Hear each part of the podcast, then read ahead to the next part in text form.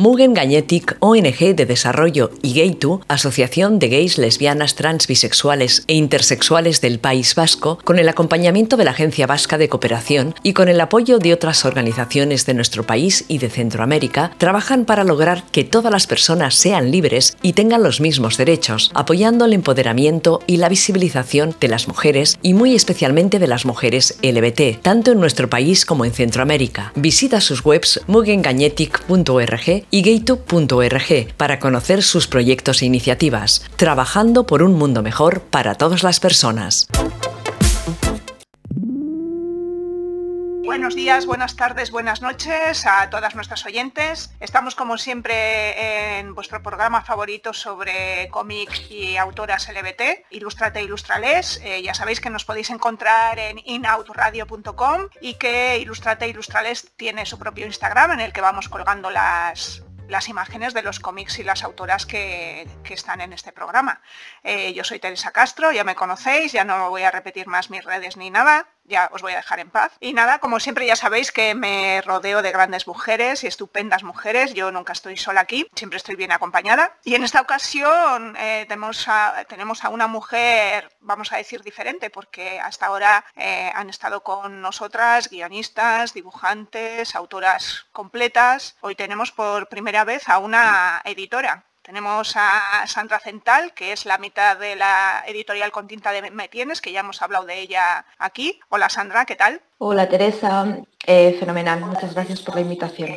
Yo encantada de que aceptaras porque al final también queremos que todas nuestras oyentes tengan las diferentes versiones de lo que es el mundo editorial y, vosotras jugáis un papel súper súper importante. Pero bueno, vamos a hablar concretamente de vosotras, ¿no? En vuestra presentación lo dejáis súper claro. Dúo de bolleras cis. Entiendo que es una declaración de intenciones directa, ¿no? De qué es lo que vais a publicar. Sí, la verdad es que tardamos en poner esa descripción porque, bueno, no, para nosotras eh, como que tanto nuestra identidad como nuestra orientación sexual era un a priori, ¿no? Lo dábamos por supuesto cuando empezamos con esta aventura hace ya 11 eh, años ahora. Pero es verdad que en los últimos años, tal como está viniendo las olas de odio y de fanatismo extremo de la ultraderecha, nos vimos como súper impelidas a de repente posicionarnos más claramente, ¿no? no solamente lo que creíamos que era ya como súper obvio a través de nuestros eh, libros, sino a través de nuestra propia descripción. Por eso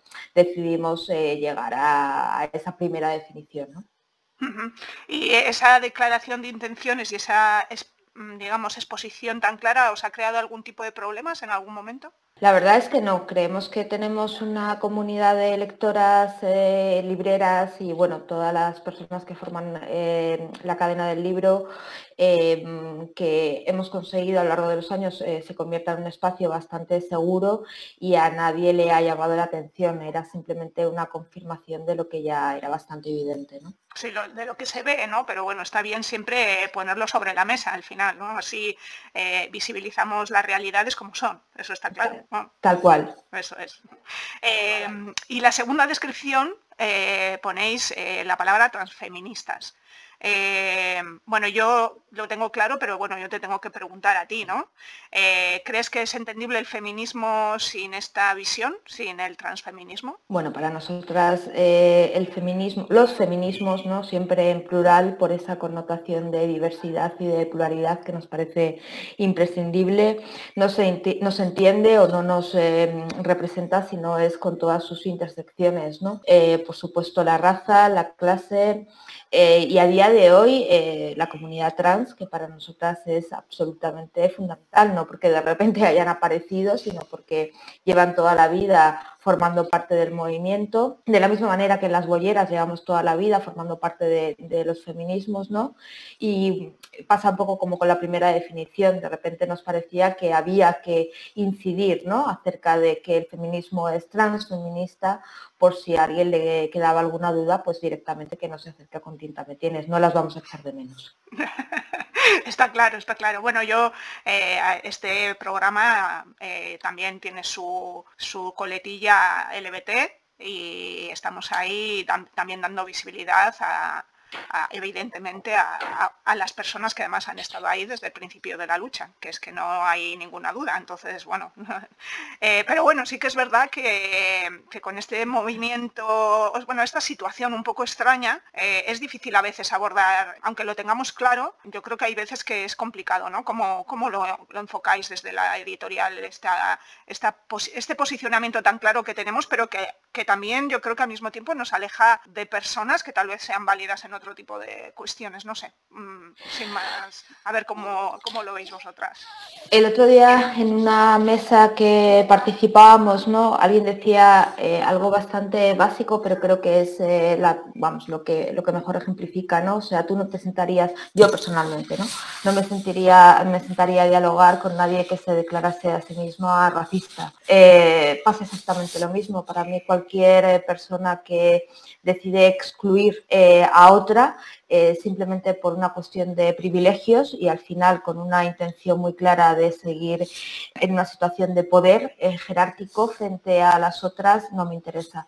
Yo no voy a a editar, yo no voy a publicar libros que dejen fuera a lo que yo creo que es el conjunto de, las minorías ¿no? y el conjunto de las personas que estamos en una situación de vulnerabilidad y que estamos luchando por derechos que son básicos, derechos humanos, no estamos hablando de ninguna otra cosa, de ningún tipo de, de, eh, robarle privilegios o robarle derechos a nadie, estamos hablando de que tengamos unos eh, derechos humanos básicos para todas. ¿no? Entonces eh, estamos en la misma línea de que evidentemente no vamos a quitar el sitio a nadie, ni las personas trans ni las mujeres trans quitan el sitio a, ninguna mujer, ¿no? Me gustaría, vamos, digo. Me gustaría realmente eh, que manejasen estadísticas de cuántas mujeres trans están en la, en la universidad, de cuántas mujeres trans están en los eh, gabinetes de, de, los partidos políticos, están ocupando puestos de responsabilidad en empresas porque ahí es cuando de repente la evidencia objetiva eh, hace que todo, todo su discurso de odio se caiga por todos los lados. ¿no? Las mujeres trans eh, están fundamentalmente realizando labores de trabajos eh, sexuales, están en una situación de precariedad absoluta, sus vidas no son reconocidas y por lo tanto no son protegidas por las instituciones, es decir, son ahora mismo eh, las eh, sujetas, eh, no sé si las más vulnerables, porque las migrantes o las personas en situación de, migración también, pero una de, las, una de las comunidades que realmente, que realmente necesitan una agenda política, ya que se les llena la boca el feminismo blanco y cis y, en mayúsculas, ¿no? O sea, con, el tema de la agenda, ¿no? En la agenda política la prioridad sería que metiésemos de una vez a, a las mujeres trans y a las mujeres migrantes. Estamos totalmente de acuerdo. Me alegro. menos mal. Que no hay discusión en este, este tema. Bueno, espero que en ningún otro, pero bueno, oye, esto está bien empezar con buen pie. Sí, seguro.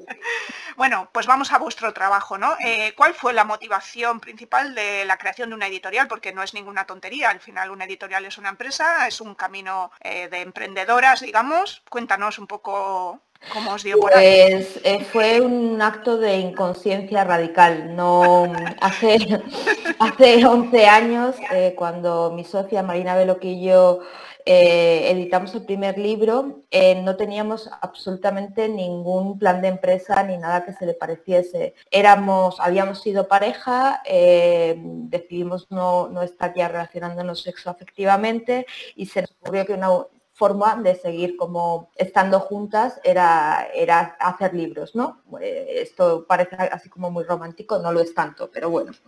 Y nada, pues eh, se juntó que yo estaba haciendo un, trabajo para fin de máster, ella estaba haciendo eh, un máster en edición. Hicimos ese primer experimento de un libro que se llamó A veces me pregunto por qué sigo bailando, dentro de la colección de artes escénicas que tenemos, sin ningún tipo de inversión económica con un dinero que mi director de tesis eh, sacó del CSIC para hacer particularmente ese libro y el dinero que nos dio ese libro, que fue muy poquito, eh, lo invertimos en el siguiente. Y así de repente eh, nos encontramos con que estábamos eh, creando una editorial, pero la toma de conciencia acerca del proyecto profesional que teníamos en marcha eh, nos vino mucho, mucho tiempo después. Te hablo de años después también porque es verdad que hemos tenido que simultanear otros trabajos hasta hace relativamente poco. O sea, la editorial no empezó a ser un proyecto que nos haya permitido vivir de ello hasta prácticamente hace dos años. Entonces, eh, la, toma de conciencia acerca de lo que estábamos haciendo y, esa identidad de, editoras, evidentemente ha sido tardía. ¿no?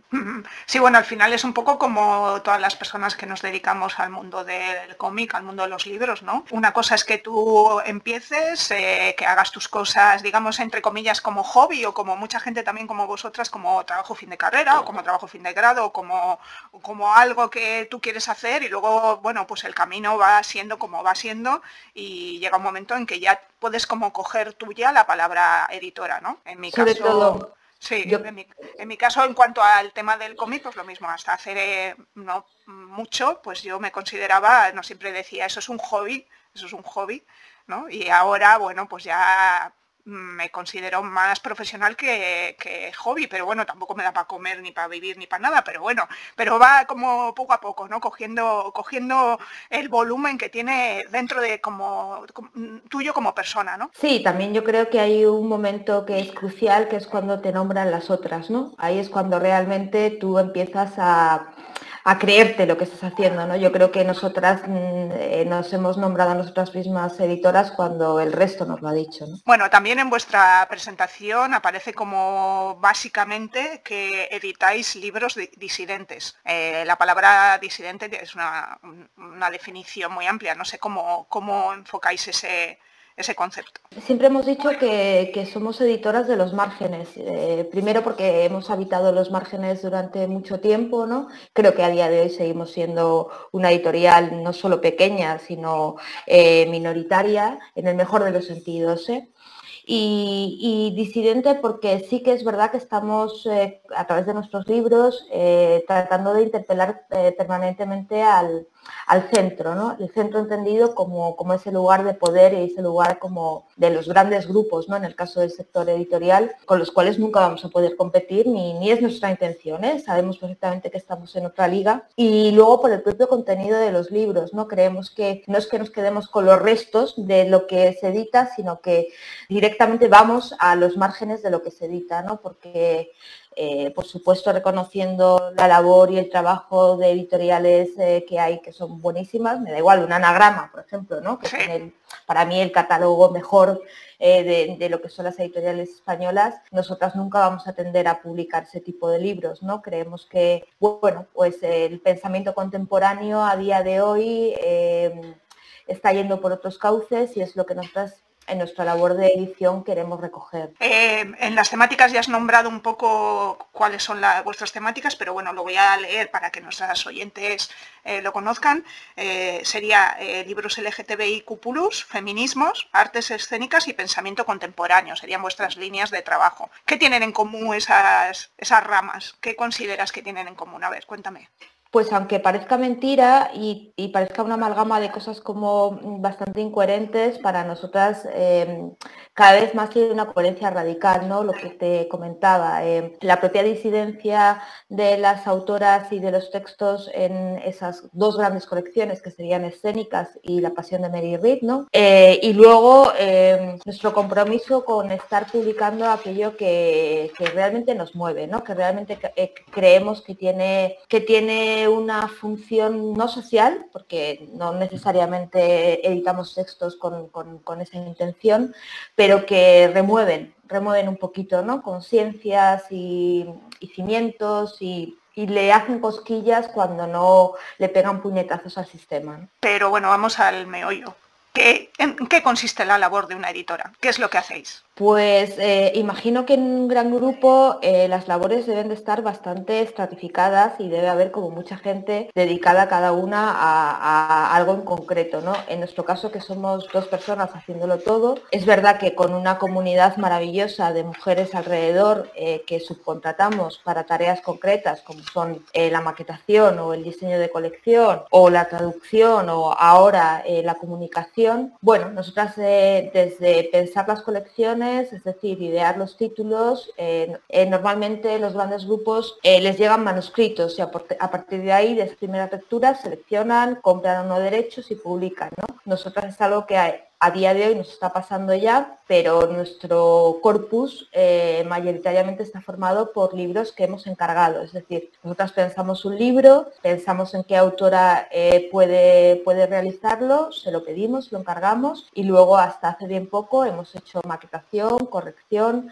por supuesto toda la gente con la imprenta, con el distribuidor o distribuidora y las labores de comunicación un poco así como de, forma autodidacta, bueno, de forma autodidacta en realidad todo. Todo.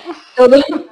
y luego las visitas a librerías y presentaciones que no deja de ser la parte final que creemos que es igual de importante como que, el resto de labores. O sea que en vuestro caso, digamos, bueno, trabajabais, ahora ya un poco menos, pero trabajabais con una idea preconcebida de esto es lo que queremos publicar, vamos a ver quién, quién nos lo puede hacer, ¿no? Sí, sí, porque bueno, eh, evidentemente somos ambas em, grandísimas lectoras y al final como en realidad lo que estamos editando, sobre todo en la colección de La Pasión de Mary Reed, que se está dedicada a feminismo, sexualidades, LGTB, eh, creemos que el pensamiento todavía está como emergiendo, ¿no? Es verdad que ahora hay un boom, pero cuando nosotros empezamos a editar hace siete años esta colección, había más bien como pensamientos eh, aislados, ¿no? Algún artículo, algún paper, ¿no? Pero nada demasiado compendiado, ¿no? Entonces, por ejemplo, la colección de Amor con H minúscula paréntesis, que es una de las que nos dan más alegrías, ¿no? Son siempre volúmenes colaborativos que nosotras encargamos, ¿no? Nosotras de repente pensamos,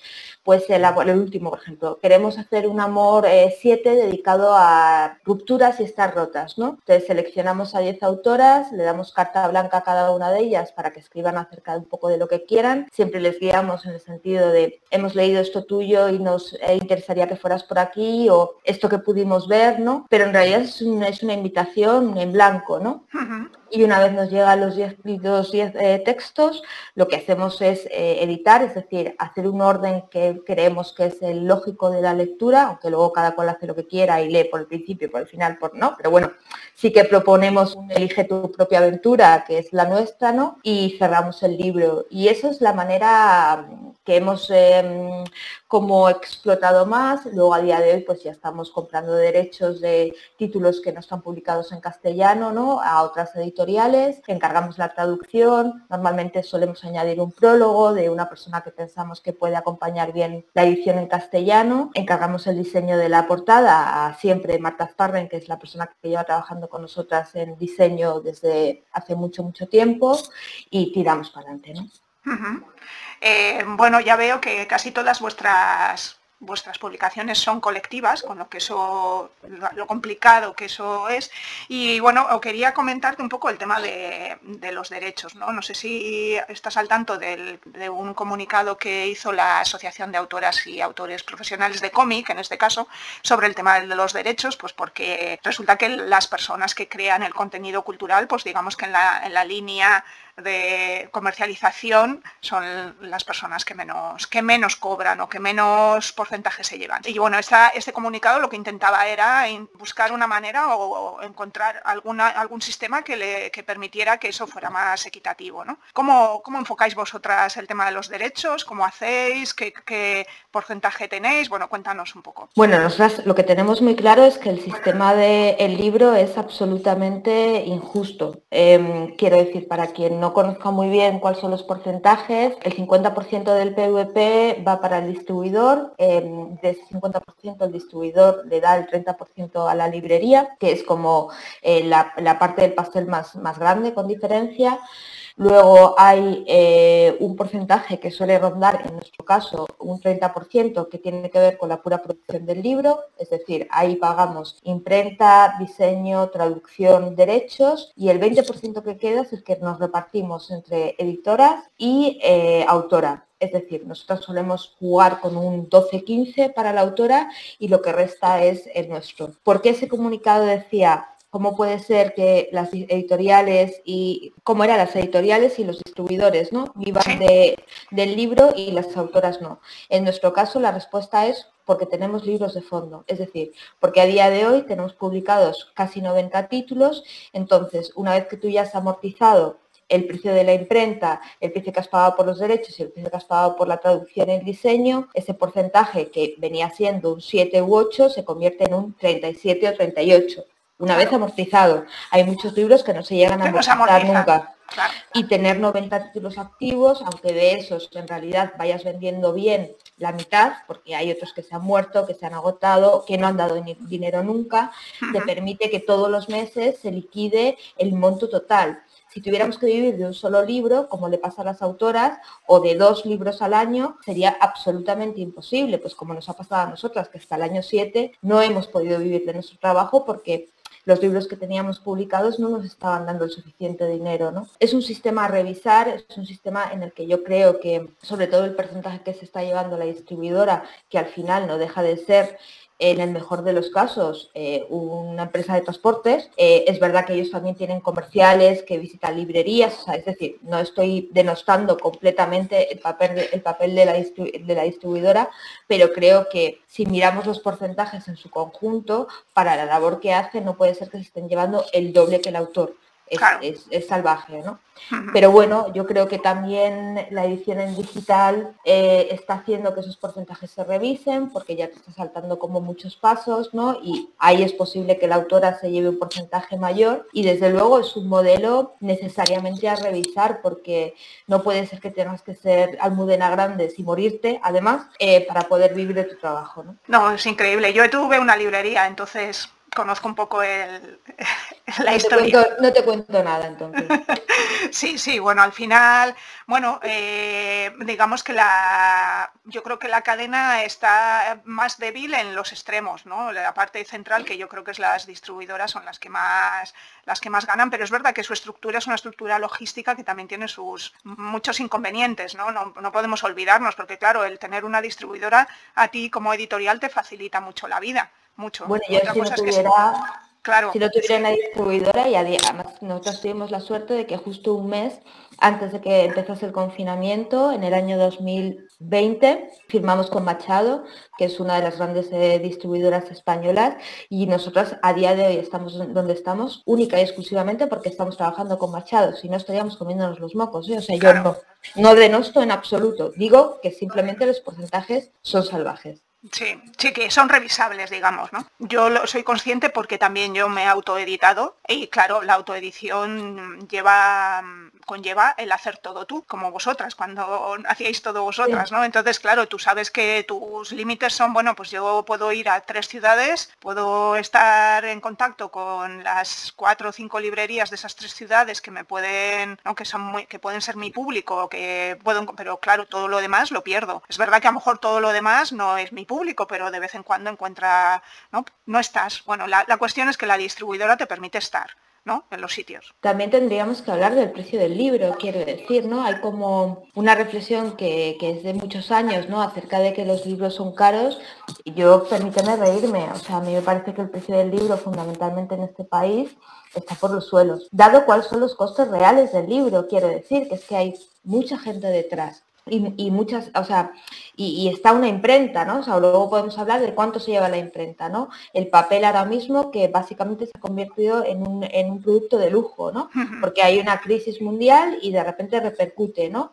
Y los grandes grupos están comprando papel y almacenándolo como para los próximos 10 años y las pequeñas, que evidentemente no podemos hacer eso, estamos pagando las consecuencias y pagando el papel a un 20 o 30% más caro que lo pagábamos hace seis meses, ¿no? Entonces, todo eso que no podemos repercutir en el precio final, porque claro, de repente nuestros libros no pueden pasar de, costar a una media de 15 a pasar a, costar 20, que realmente es lo que a nosotros nos supone. Eh, creo que hay una cultura en este país que no entiende todavía que el precio del libro realmente es muy bajo. Entonces, para que la autora, para que todas podamos sobrevivir un poco mejor en este, en este sector, el precio del libro tendría que subir, ¿no?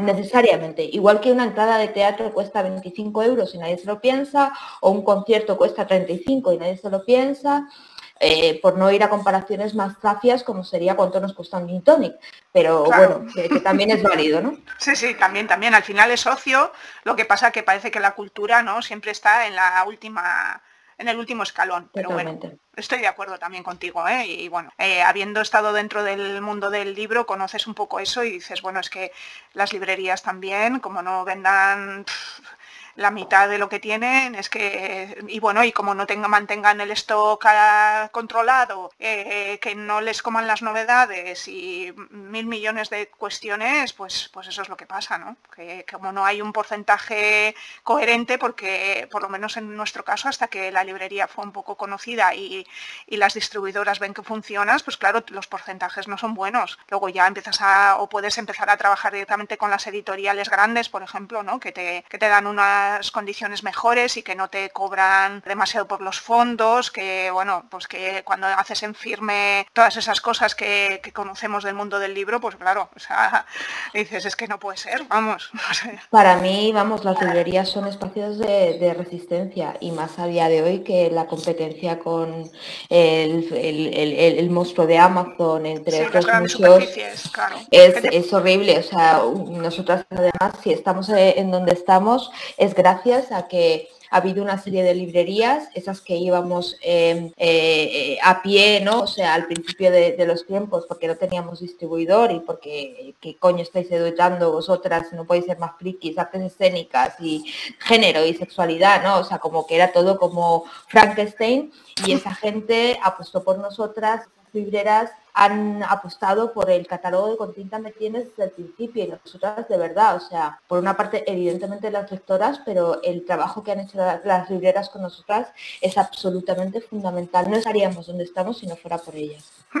Sí, también olvidamos ahí ese punto de lo importante que es la librería y las personas que están en la librería, porque eh, yo recuerdo, o sea, yo, yo he leído un montón porque en la librería necesitabas eh, leer y saber de qué estabas hablando, evidentemente, mucho gente que te venía a, decir, eh, o sea, a preguntarte a ti, ¿no? Y esa labor eh, se olvida, quiero decir, en las grandes superficies eh, nos olvidamos que, esa gente que está ahí trabajando, que oye, que bastante que trabaja, pero no tiene esa formación ni el interés, ¿no? De, estar, de que te gusten los libros, de que te guste lo que te cuentan, de que estés al tanto de, evidentemente no puedes estar al tanto de todos los temas, porque sería una locura, pero bueno, nosotras teníamos una librería especializada en cine aquí en Donosti y, claro, eh, tenías que estar al tanto y tenías que saber y la gente que venía sabía que, tú conocías, ¿no? Y nos olvidamos de esa especialización, ¿no? Esa especialización tan importante de la gente que está en las librerías. Yo creo que las librerías son prescriptoras, o en el mejor de los casos, quiero decir, cuando, cuando la librería está especializada, cuando la librería es un proyecto, bueno, lo que, lo que estamos entendiendo, ¿no?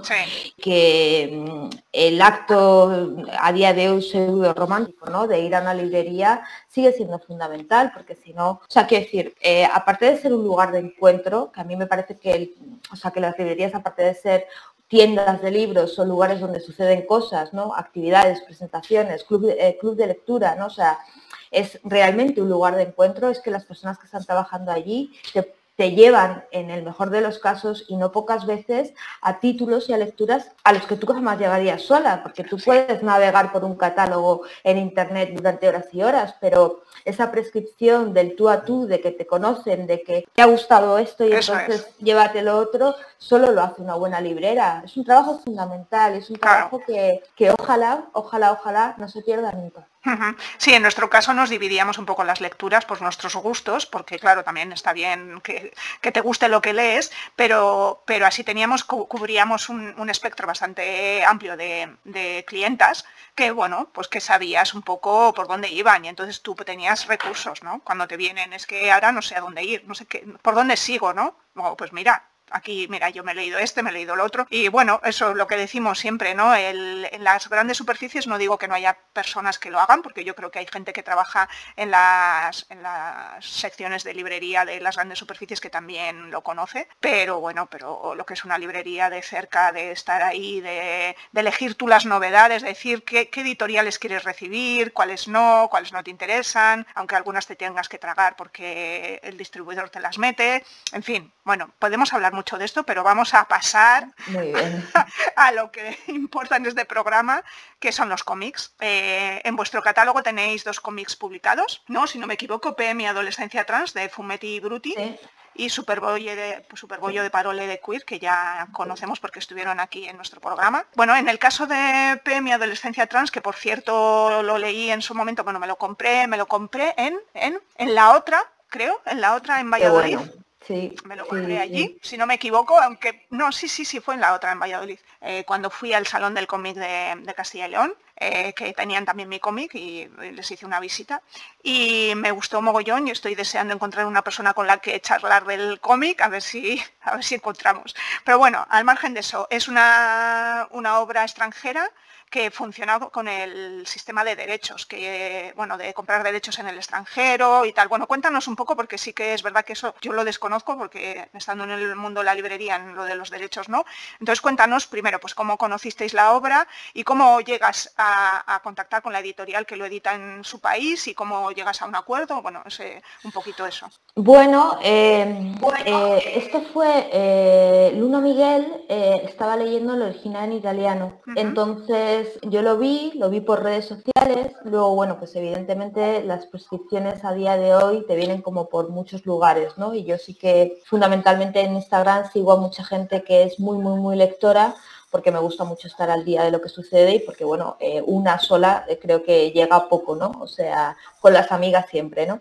Y bueno, eh, lo vi, me llamó la atención y entonces nada, lo busqué, ya leí un poco más en profundidad la editorial, me pareció que no siendo nosotras una editorial que para nada está especializada en cómic ni en novela gráfica, sí que nos interesa bastante, no somos muy curiosas, en general nos, gusta mucho bichear y nos gusta mucho meternos en aventuras eh, nuevas, ¿no? Y entonces lo comenté con Marina, con mi socia, nos pareció que la temática no podía ir mejor con nuestro catálogo, teníamos ya publicadas varios títulos acerca de, lo trans, ¿no? Y nada, Marina, que es la que se encarga de hacer la gestión de derechos, escribió a la editorial para, para preguntar si los derechos estaban disponibles para la traducción al castellano, nos dijeron que sí, compramos eh, los derechos, encargamos la traducción y para esta edición en castellano le pedimos a una mujer a la que admiramos profundamente y que nos parece una de las grandes mentes eh, a día de hoy en, España, a Lana Portero, que hiciera el prólogo. El prólogo es una exquisitez, o sea, sitúa perfectamente el texto que viene a continuación e hicimos esa edición en castellano. La verdad es que dentro de que no es nuestro género y de que no estamos posicionadas y nuestra comunidad a lo mejor como que le choca un poco que de repente editemos cómic, ha tenido bastante buena recepción, estamos muy contentos. Sí, bueno, la verdad es que es una obra impactante.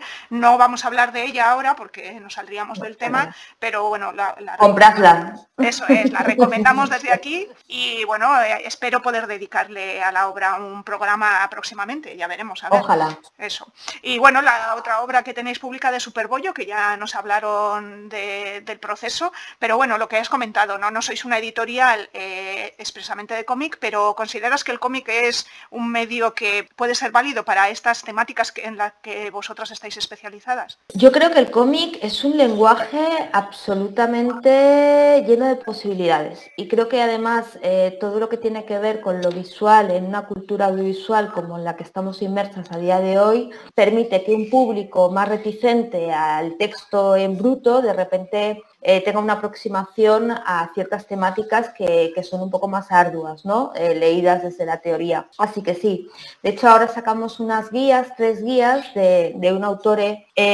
no binario que se llama Meg John Barker, que son guías, te voy a decir así como los títulos rápidamente, comprende tus fantasías, sexo do it yourself y relaciones do it yourself. Y, sin ser cómic, hemos querido hacer como una, una, maquetación también muy visual. Le hemos pedido a Carla eh, Gallén, que es otra autora que colaboró con nosotras en Superbollo, que nos haga una serie de ilustraciones, porque hacer un contenido son como los cuadernillos em, eh, Santillana del sexo, para que nos entendemos, ¿no? Están dirigidos a un público no tanto adolescente, pero sí joven, ¿no? Como de entre 20, 25 años, para que tú puedas hacer ejercicios, para mejorar tus relaciones, para evidentemente relaciones no heteronormativas, eh, no patriarcales, o sea, esto está como en el presupuesto, ¿no? Entonces yo creo que justamente hacer una maquetación en el que la ilustración está tan presente eh, favorece muchísimo a ese contenido y va a hacer posible que llegue a un público que de otra manera, si fuera simplemente teórico, sería más complicado. nada, para nuestros oyentes, que, resulta que tenemos un, ¿no? Una criatura. Tenemos una criatura que creo que se ha despertado. Bueno, pues eh, ya nos has contado un poco el tema del cómic eh, y ya nos has contado esto que tenéis entre manos. ¿Alguna cosa más de cómic eh, o de momento estáis en otras historias? Pues de momento no es que no estemos interesadas, es que no llegamos. O sea, entonces son lenguajes en los que nos vemos eh, muy flojas, porque nosotras no venimos del mundo del cómic, no tenemos una cultura necesariamente específica en ese lenguaje y lo que no queremos es meter la pata. Entonces, sí estamos abiertas a que nos hagan propuestas, eh, por supuesto, porque, porque es un lenguaje que nos interesa mucho y porque, vuelvo a repetir, yo creo que hay una franja de edad en la que ese lenguaje nos va a permitir llegar muchísimo más, ¿no? Pero no nos sentimos capaces de por nosotras mismas, igual que yo encargo libros sin ningún tipo de problema, ¿no? A nivel textual, no me siento capaz de hacer esa misma eh, proposición en el lenguaje del cómic. Pero, pero sí, de hecho, bueno, así como en primicia, sin contarte demasiado, eh, Carla Berrocal, que es una de las, eh, para mí, artistas, ilustradoras más interesantes que hay ahora mismo en el panorama eh, español está haciendo una colaboración en forma de ilustraciones para un libro que es una sketch, Boyera, que saldrá el año que viene. Entonces, bueno, estamos haciendo como esas aproximaciones, ¿no? De, para intentar también nosotras adquirir ese conocimiento acerca del lenguaje y vamos a ir poco a poco porque queremos ir sobre seguro y porque es verdad que haber publicado eh, esos dos títulos, ¿no? Tanto Mi Adolescencia como Superbollo, hacen que el nivel ahora mismo esté como muy alto. muy alto no, no queremos como cómo, bajarlo, ¿no? sí, no, estoy de acuerdo que además eso, las dos obras, o sea, en un catálogo tan, bueno, de 90 títulos, dos cómics que de ese nivel, la verdad es que es súper interesante. Y nada, decirte que Carla ya estuvo aquí en nuestro programa, en uno de los del año pasado. Ah, qué bueno, qué sí, bueno. Sí, sí, sí, al final intento que venga toda la gente, si es posible, claro. Qué maravilla. bueno, eh, y luego nada, ya para terminar, pues eh, que nos recomiendes alguna lectura. Ya sé que nos vas a recomendar de las tuyas, pero bueno, sí. No. No, no, no. Bueno, Eso sería súper ordinario. O sea, bueno, todo, el catálogo de Continta Me Tienes lo podéis ver en su página web y tenéis unas lecturas súper interesantes. Entonces, ¿nos va a recomendar de otras editoriales? Eh, vale. Eh, ¿De temática bollo o...? Sí, de temática bollo muchísimo mejor. Vale, pues a ver, eh, me jode porque es de un gran grupo, pero es que para mí ha sido una imprescindible y la conocí el año pasado, ¿eh? o sea, no, no sabía de ella, que es Carmen María Machado que es una autora estadounidense de origen eh, latino, pero que bueno, que escribe en inglés, eh, en La Casa de los Sueños. Una eh, Es el libro por, por, por, antonomasia. Yo creo que toda la, mujer boyera que se precie debería leerlo, primero porque es una toma de conciencia radical acerca de la violencia intragénero, es decir, va en contra de esa imagen que también nos, nos han impuesto de la buena boyera, ¿no? Como si las boyeras no, no, no tuviéramos miserias, como si las boyeras como ya nos dejan existir, encima no podemos, ¿no? O sea, como eh, igualmente tener que abordar ese tipo de, violencias, ¿no? Esa obra, tanto en forma como contenido, a mí me voló la cabeza, o sea, me, me pareció absolutamente fundamental. Hay otra obra que leí el año pasado Em, que también me, Bueno, la verdad es que tuve que ir leyéndola de a poquitos porque, porque es muy dura, que es Stone Butch Plus, que esto sí que está editado por Antipersona, que es una editorial pequeñita que recomiendo máximo, con una traducción, en el caso de Stone Butch Plus, eh, buenísima, un libro de casi 50 páginas, que yo creo que es una genealogía absolutamente imprescindible acerca de feminismo, identidad de género, eh, en Estados Unidos de los años 60-70, pero totalmente extrapolable a lo que podía estar pasando aquí, a otro nivel y con las características eh, propias, ¿no? Y yo me quedaría con esos dos títulos como para cualquier bollera que se precie. Eh, Nos tiene que haber leído. Absolutamente imprescindible. Sí, estoy de acuerdo contigo. Eh, el de Stone eh, lo hablé con Carla y comentamos que nos por lo menos yo desde mi punto de vista echaba un poco en falta, estoy de acuerdo contigo y además me, también me llamó muchísimo la atención cómo eh, esa evolución que ella hace de, que se siente fuera de lugar en el colectivo, ¿no? Cuando llega ya a una edad me, gustó porque realmente eso sigue sucediendo, ¿no? Estamos, eh, yo que soy de una generación bastante más mayor que vosotras, pues no sucede que de repente te estás viendo que, la gente de, que viene de más joven te, supera y, encima te deja atrás. Es como, bueno, me resultó, y luego que echábamos en falta que hubiera algo parecido eh, de una autora de aquí. Esa genealogía que tan, tan interesante, claro, evidentemente no es la misma experiencia. Aquí estábamos en una dictadura y tenemos otra, otra vivencia, pero este sería algo que, creo que, necesitamos como, como bolleras, ¿no? necesitamos que nos cuenten, vale, que sí que es verdad que creo que tenemos pequeños datos o, pequeñas obras o artículos que están recuperando esas realidades, pero o alguien que lo haya vivido, ya sé que, claro, a lo mejor estamos pidiendo mucho, ¿no? Alguien que lo haya vivido en carne propia y que sea capaz de escribirlo como, como esta mujer, o bueno, similar, pues me parecería mm, el boom, no sé. Yo creo que la asignatura pendiente y en ese sentido nosotras estamos tratando de aportar nuestro granito de arena, pero es verdad que está resultando mucho más difícil que cualquier otra cosa, curiosamente, es que haya un, catálogo eh, eh, en castellano eh, realmente interesante acerca de autoras bollo y títulos que directamente desde la teoría o desde la ficción refieran a esta temática, porque hay un hueco absolutamente salvaje. Evidentemente las razones son objetivas, o sea, ha habido una dictadura, ha habido un silenciamiento, eh, la doble opresión como mujeres y como bolleras, o sea, está claro por qué ha sucedido, pero a día de hoy yo he hecho en falta muchísimo, o sea, muchísimo un catálogo realmente de nivel, de calidad, que en España no existe. Estoy totalmente de acuerdo y bueno, eh, al final yo creo que es una labor de todas ir encontrando esas pequeñas, ¿no? Yo, yo, eh, yo lo hago un poco en el cómic, ¿no? Que, lo que hago es irme a, ya sé que ahora lo que se mueve es de gente joven, pero, pero da igual, los pequeños fanzines, las cosas que se están publicando, eso es que eso es un tesoro para las que vengan después, ¿no? Entonces, bueno, y hacer genealogía, quiero decir, o sea...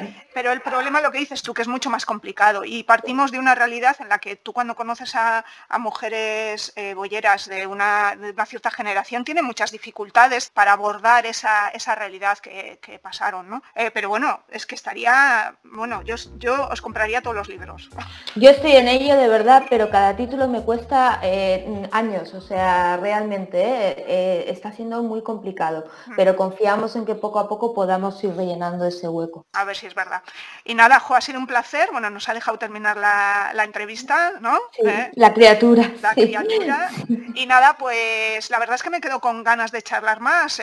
no sé, bueno, planteamos a ver otra cuando tengáis alguna cosa que contarnos, pues aquí estaremos encantadas. Eh, no tenemos muchas oyentes, pero son muy fieles y además eh, están yendo a las bibliotecas y están comprando libros y cómics, que lo sé yo. O sea que... Maravilla, ha sido un gustazo de conversación. Vale, pues nada, encantada y a nuestras oyentes pues nos escuchamos en el próximo programa. Muy bien. Mugen Gagnetic, ONG de Desarrollo, y Gaytu, Asociación de Gays, Lesbianas, Trans, Bisexuales e Intersexuales del País Vasco, con el acompañamiento de la Agencia Vasca de Cooperación y con el apoyo de otras organizaciones de nuestro país y de Centroamérica, trabajan para lograr que todas las personas sean libres y tengan los mismos derechos, apoyando el empoderamiento y la visibilización de las mujeres y muy especialmente de las mujeres LBT, tanto en nuestro país como en Centroamérica. Visita sus webs mugengagnetic.org y gaytube.org para conocer sus proyectos e iniciativas, trabajando por un mundo mejor para todas las personas.